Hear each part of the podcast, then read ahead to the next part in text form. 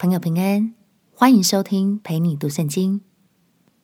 如果你听完之后很有感动，邀请你在评论区按下五星好评，为我们加油打气。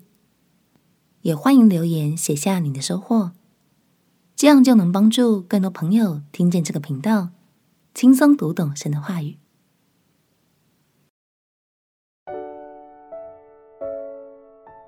伸出祷告的手前，先松开紧握的拳头。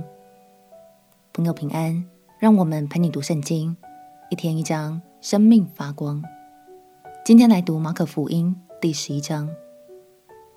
上一章我们看到门徒战战兢兢地跟着耶稣往耶路撒冷的方向前进。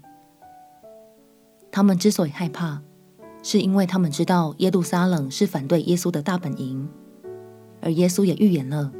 他将在耶路撒冷被捕，并且被钉十字架。现在，众人已经来到了耶路撒冷的城门口了。接下来会发生什么事呢？让我们一起来读马可福音第十一章。马可福音第十一章，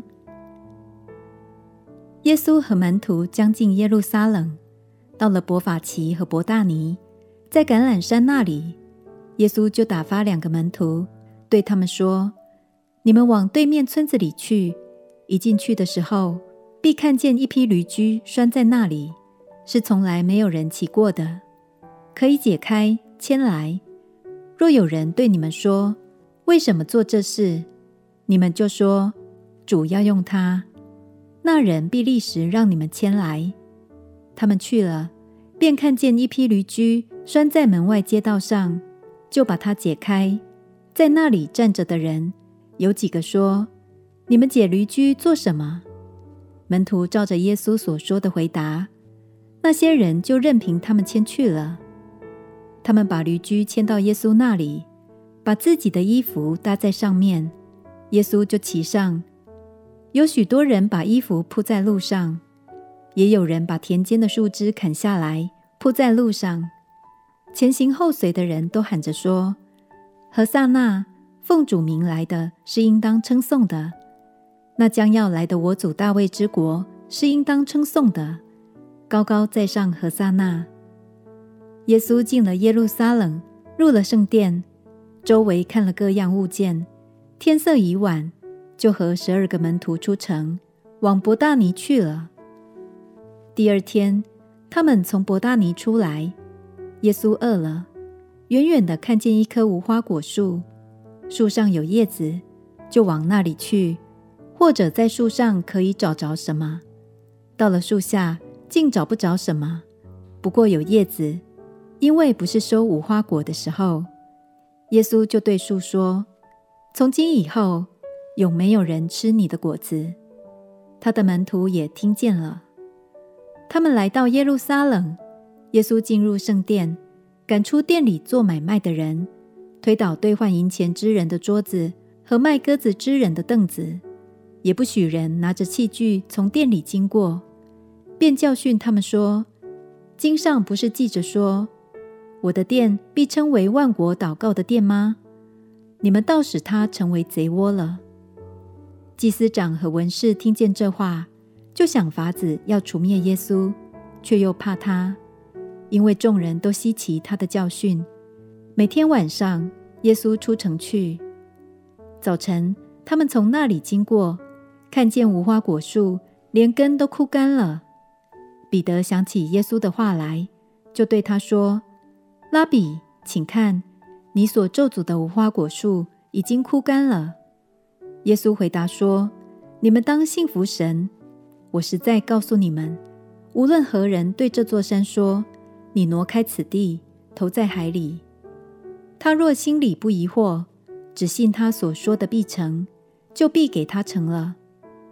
所以我告诉你们，凡你们祷告祈求的，无论是什么，只要信是得着的，就必得着。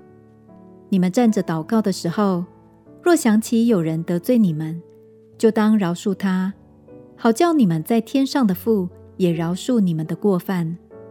你们若不饶恕人，你们在天上的父也不饶恕你们的过犯。他们又来到耶路撒冷。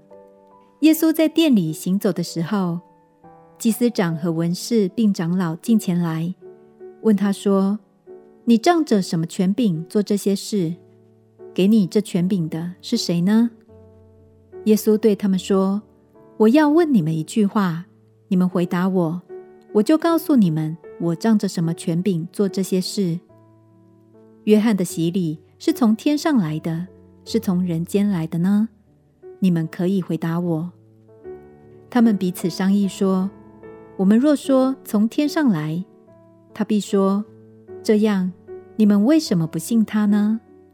若说从人间来，却又怕百姓，因为众人真以约翰为先知。于是回答耶稣说：我们不知道。耶稣说：我也不告诉你们，我仗着什么权柄做这些事。耶稣说：“你们站着祷告的时候，若想起有人得罪你们，就当饶恕他，好叫你们在天上的父也饶恕你们的过犯。”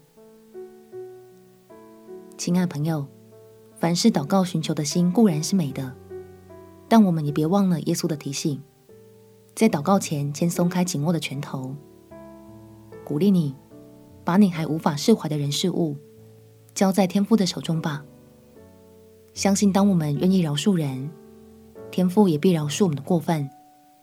而当我们重新与他紧紧相连，我们的祷告就必蒙悦纳。今天就让我们一起想想看，最近发生了哪些事情呢？有人还在等待你的原谅吗？我们前祷告，亲爱的主耶稣，我愿意饶恕那些得罪我的人，求你帮助我。并且赐给我足够的爱与原谅的勇气。祷告奉耶稣基督的圣名祈求，阿门。祝福你在神的话语中享受自由丰盛的生命。陪你读圣经，我们明天见。耶稣爱你，我也爱你。